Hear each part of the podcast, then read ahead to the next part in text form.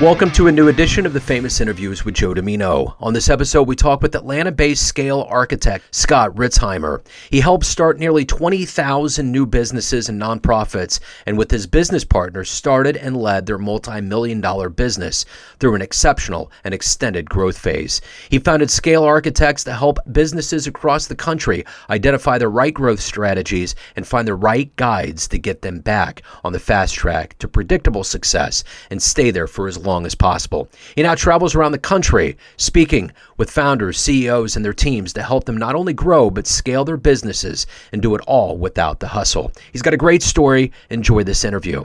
I'm doing quite, quite well. Cannot complain. Good, good. Where are you located? I am here in Atlanta, Georgia. Okay, Atlanta, Georgia. Nice. Very nice.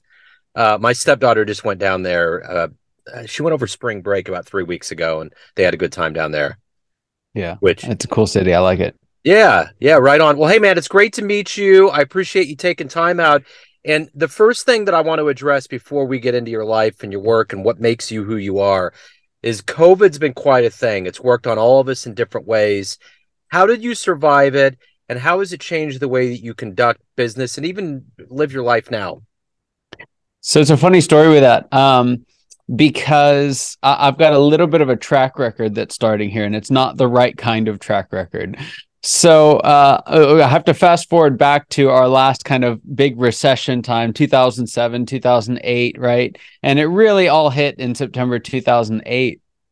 Uh, and that was the same month that we uh, basically relaunched or founded the first company that I ran. Uh, it was a 21 something, something like that. And so the next six months, stock markets dropped 35 40% and uh and that was the context for us trying to start a business.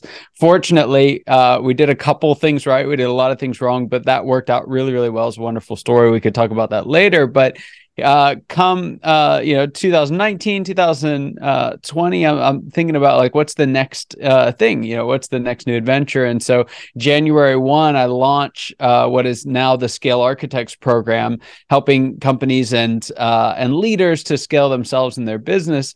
And lo and behold the first three months covid hits and we're back in it again. So very I'll, I'll answer your question here in a second but the first thing is if i ever start another business i'll be sure to let you know know, we'll short everything and we'll make a lot of money. It'll be great. there you go. Uh, but uh, yeah, so you know, I think uh, it, it's an interesting thing in my world, so much of the response to COVID was like it was just a t- completely new season in my life. I went from leading a company with uh, about 80 employees to being a solopreneur, uh, working from home, and uh, I, I, you know, there was a lot of things that are mixed into that, and so I don't know that I have a great example of like what part of that was COVID and what wasn't.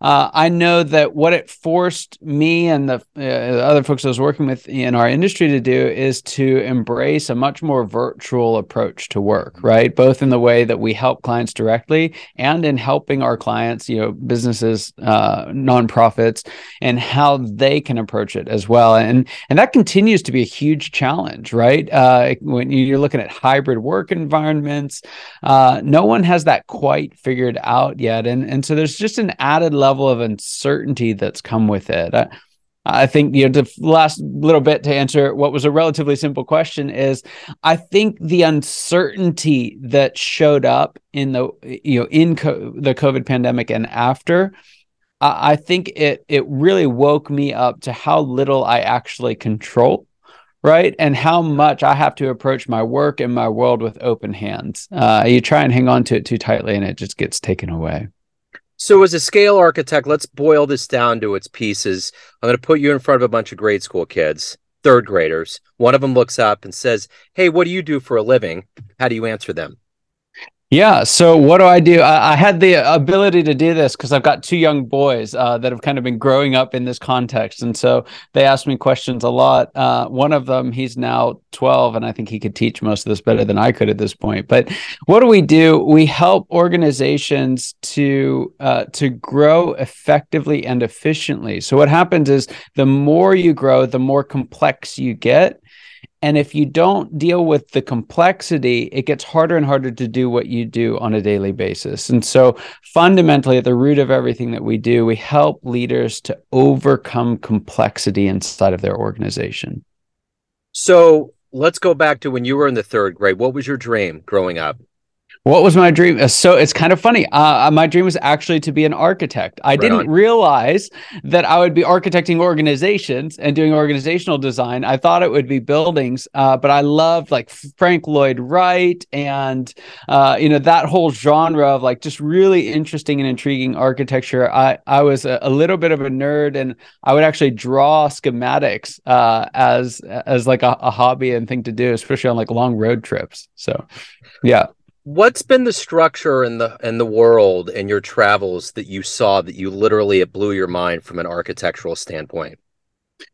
So i mean falling water has to be one of them. Uh, it's a house that frank, frank lloyd built uh, frank lloyd wright built for was it like the Kaufmans or I can't even remember who it was for, uh, yeah. but it was real close to where I grew up in Pittsburgh. So I had a chance in I think fifth or sixth grade to actually go and walk around it. And there's a there's a, a like a river or a stream that actually flows through the house and comes out of the bottom of the house as a waterfall.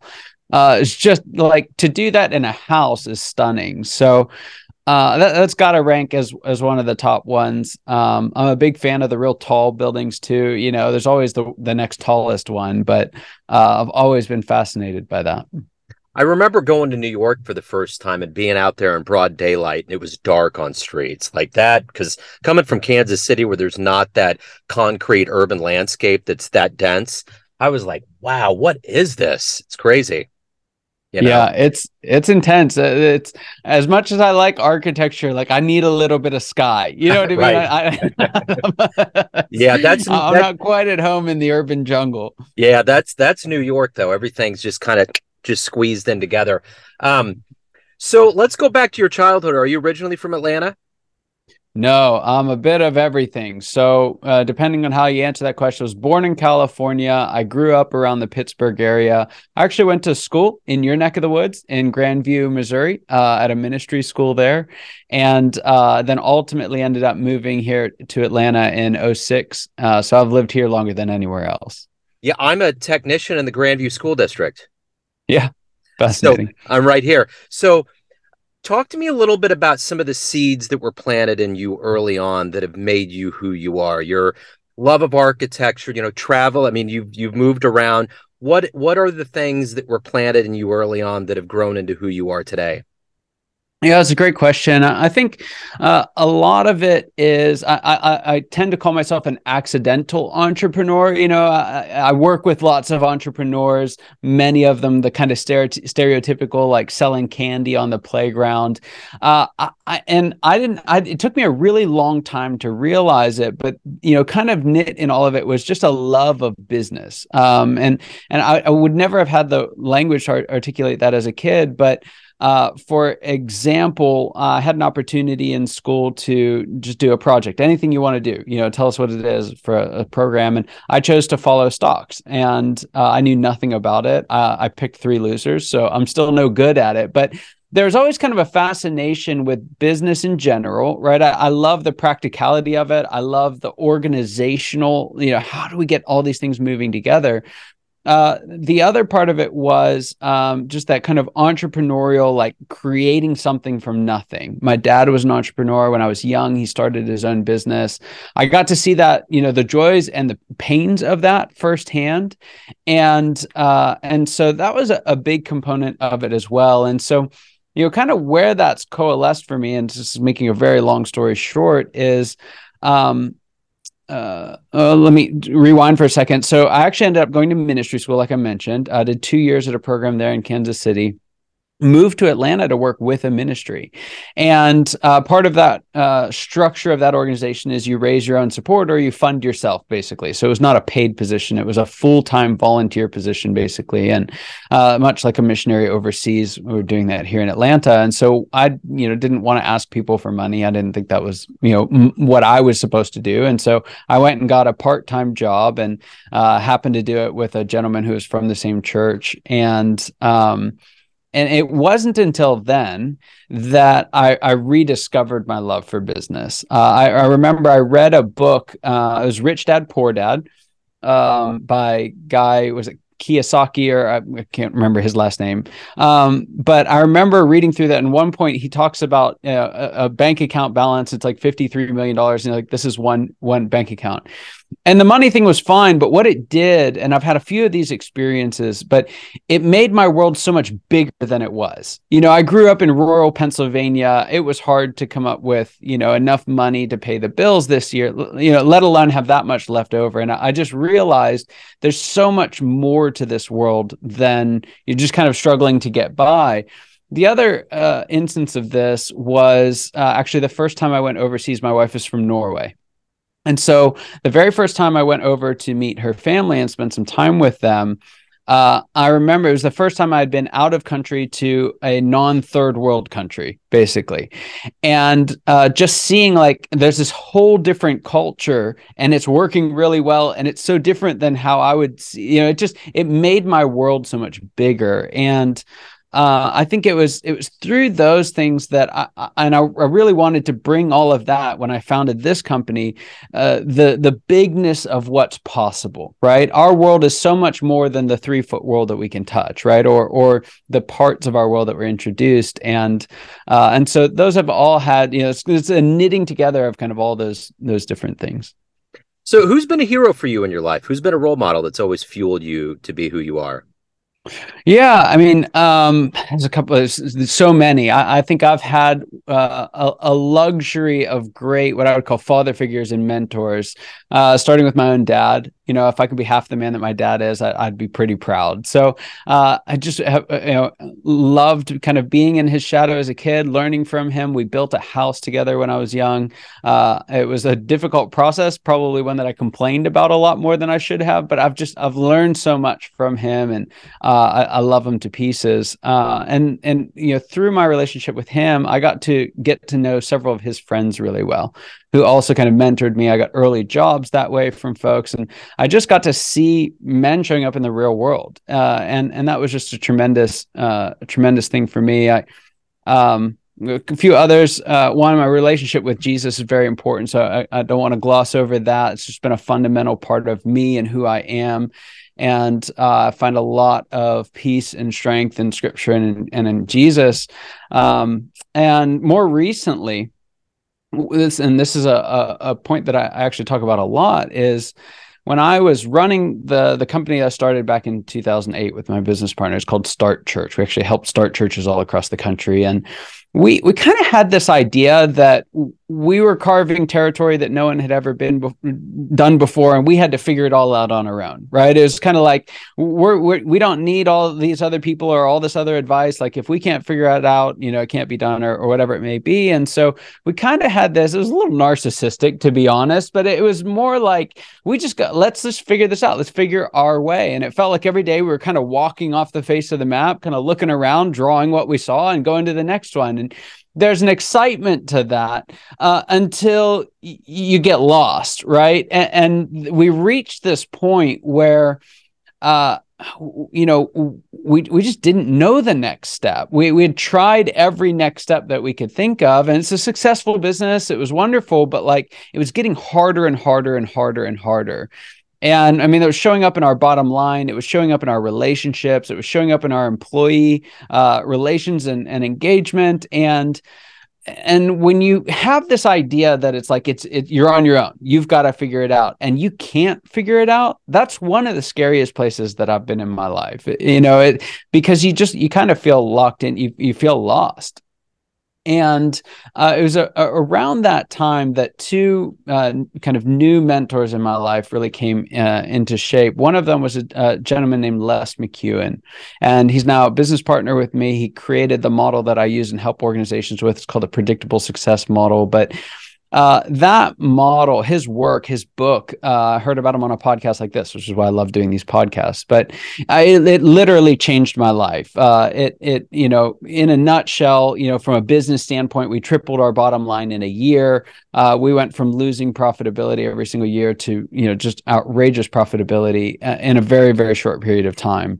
Gave us so much clarity about what all these challenges were that we were having inside of our organization gave me confidence back as a leader you know just through his book i hadn't even met him at the time um, and ultimately you know it was a career decision like I, I left that business to go help other people achieve that same thing through that same model so he's been a huge role model for me. I've had the distinct privilege of getting to know him behind the scenes, and he's even more brilliant than he is in his books, which is a really cool thing because not everybody is that way. Uh, and then the last, I know these have been long answers to your questions. Oh, I'm fine. sorry, uh, but the the the last one uh, I, I, can't go without saying is a gentleman named Robert Malin, who's really the one that I credit with breaking that myth of you know, of I have to do it alone uh, I I remember going to him and uh, I, I, was a little mean to him at first. He was we were talking about whether or not I should join his coaching group, and I was a little harsh. Uh, I can't remember exact words that I say, but the the the word he used to define me afterwards was intimidating, which uh, got a laugh out of both of us. But ultimately, he really kind of got through those layers for me and helped me to see you know I, I, don't have to figure this all out on my own right? Like and and i don't have to live in that place of isolation and really frustration. And uh and his, he's just been a, a hugely instrumental uh, voice in my life for a long time now. So what is it that fuels you every day? Every every day you wake up you have things that you want to do and get done. What is the ultimate motivator for you in life the biggest thing for me, like I, I, love organizations. It's kind of a weird thing. So to, to explain this a little bit further, I got to go back to the predictable success model I talked about. There's different stages that organizations, any group of two or more, I actually did a podcast about this as a marriage. So it's this pattern of stages that every group of two or more goes through. And one of those stages in particular is called whitewater. And it's where you've had some success things were going well and and then it starts to get really really hard again it starts to get really complicated again and uh and and it feels like you've lost your grip right it feels like you're out of your depth as a leader uh, as uh, as an individual, it can be very disheartening, very disillusioning. It can feel like your organization is dying, your relationship is dying. It, it it just doesn't make sense because it feels like if we've done all the work to make a successful organization, why doesn't it keep getting more successful? And it's usually this issue of complexity. Um, and and it's a little weird, but that excites me more than just about anything. Like the idea of helping somebody recognize the role that all this complexity is having inside their organization and then giving them the clarity of how to get out of it. Right. It's not just, hey, uh, you're here. I'll help you understand where you are on the map. It's also saying, hey, and here's the step to get out. And so for me what really lights me up is is the the fact that I get to help either organizations or the people that help organizations. I train other coaches but help them to create this just fundamental change inside of an organization that benefits everybody. Benefits the founder and owner because they have a more profitable business benefits the leadership team because they can work together uh, without the you know the painful conflict that uh, you have in whitewater.